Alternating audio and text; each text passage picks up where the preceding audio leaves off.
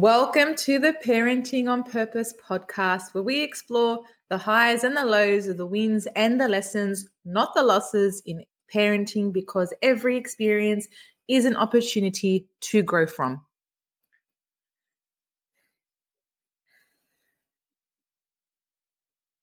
I am your host, Nisreen El Saidi, and I am so excited to be sitting here and recording my first 2024 episode for you guys. If you are a new listener, welcome. And if you are a returning listener, welcome back. By the time you listen to this, your children will be back at school, back into routine, or perhaps you have now a new routine because another child is at school or they have moved schools. Whatever it looks like to you, congratulate yourself for getting here. I don't know about you, but the school holidays felt like they went on forever. The entertainment, the fights, the noise, the screaming, the meltdowns, inflation, too much sun, too much rain, and the current state of our brothers and sisters in Gaza and in Lebanon and in Sudan and all over around the world is just heart wrenching. And as we live in a world, and as we live in a world in our phones with news, with life updates, with life updates around the world, emails, phone calls, bill reminders, and the world outside of us continues to move. The needs, the wants, the demands, the interruptions, the falling apart. It's absolutely no surprise that we as a population are overstimulated. And this was confirmed in a reel that I shared about being an overstimulated parent. It kind of made its way through the internet, and I received so many messages from parents that really, really resonated with the message in the video.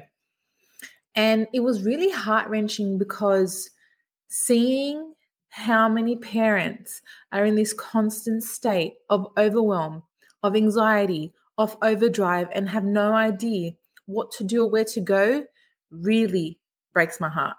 So I just felt compelled to speak on this matter a little deeper so perhaps you find comfort in some of the strategies I have to share with you today.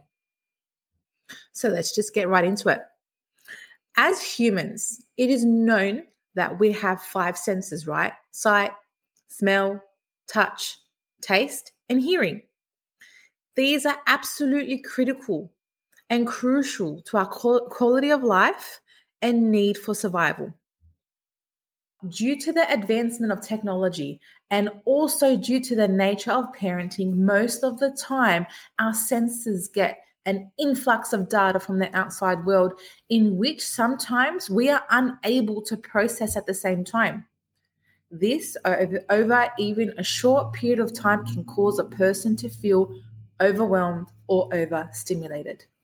A very ordinary example if you are trying to have a conversation with someone and you constantly are getting interrupted over and over again because your child needs you, you attend to your child a few times and get back to the conversation with your other adult. Then you receive an email, you glance at it and you read it very fast, and then you continue conversation with the adult. Then you receive a phone call, and then you continue your conversation with an adult. Then your child starts to cry all in the span of five minutes. Absolute overstimulation, and it's not even midday. It's funny, when I ran my free workshop at the beginning of last year, I literally started by saying parenting is a 24 7 state of an emergency on the call job because you are in need to be needed everywhere for anything at any time. And the sound of the siren can sound like anything from a loud explosion to a scream to a cry, or could the child could be crying silently. So, yes, it is most likely that you will feel overstimulated regularly. But let's look at some ways to ride that wave and assist our mind and our body to filter these processes in these situations to keep us grounded and regulated to tend to these emergencies outside of us. Because let's face it, we can't meet the chaos with chaos. So, I mentioned in the reel two of my most effective, fast, applicable strategies, which was putting down the phone and a brain dump. I feel like putting down the phone is a very self explanatory thing. So I'll just leave that one there. But the brain dump That I noticed some parents needed a bit of explanation and details too. So I'll go a bit more in depth right now. A brain dump is when you get a pen and you write down everything that is taking space in your mind from the biggest to the smallest. By doing this, you are emptying your brain and seeing the thoughts for what they really are.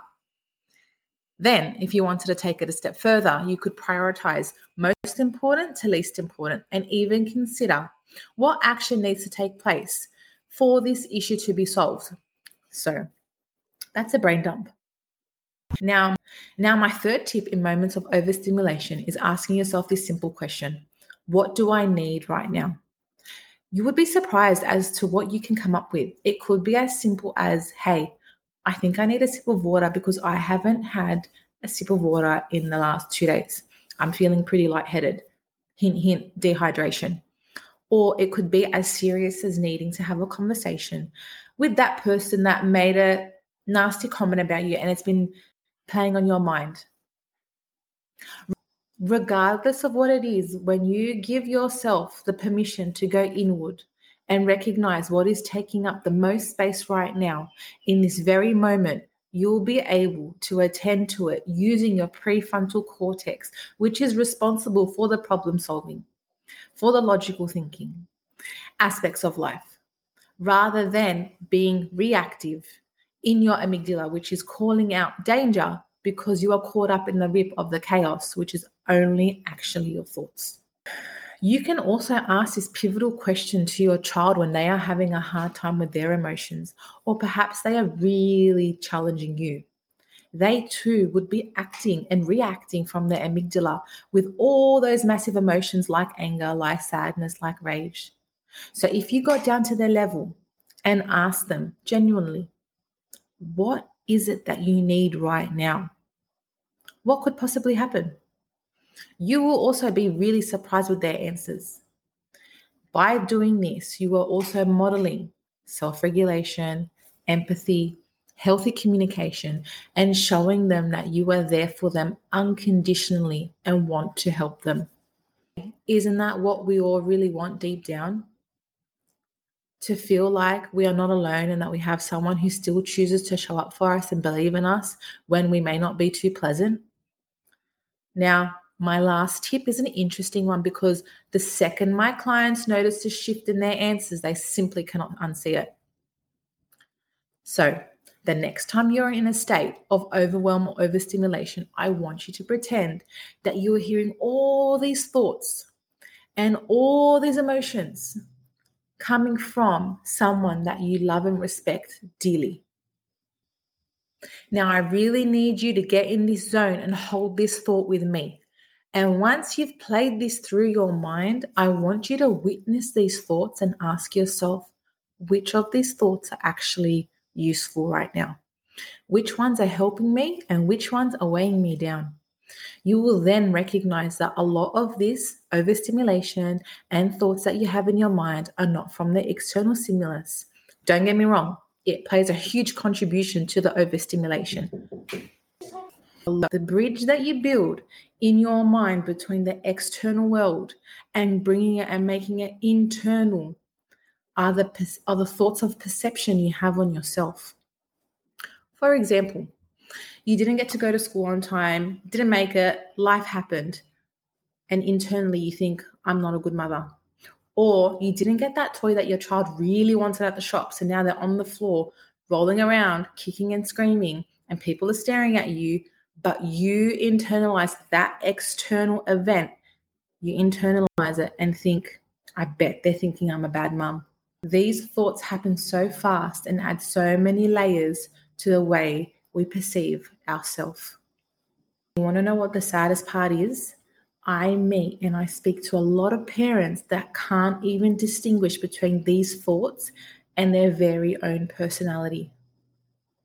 This is until they see me, of course. But my point is, is if you can apply this filter in your thoughts that you have expressed to your friend that you care about so much, and sift through what's actually useful and what's not, you most likely will be able to peel away a lot of the negative self talk and inner dialogue and notice the overstimulation. Come back to a regular baseline level.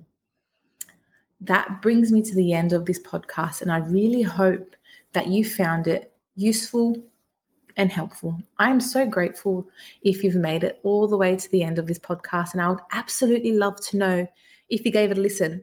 So please post it on your socials, tag me so I can reshare it. It would mean the absolute world to me. But until next time, bye for now.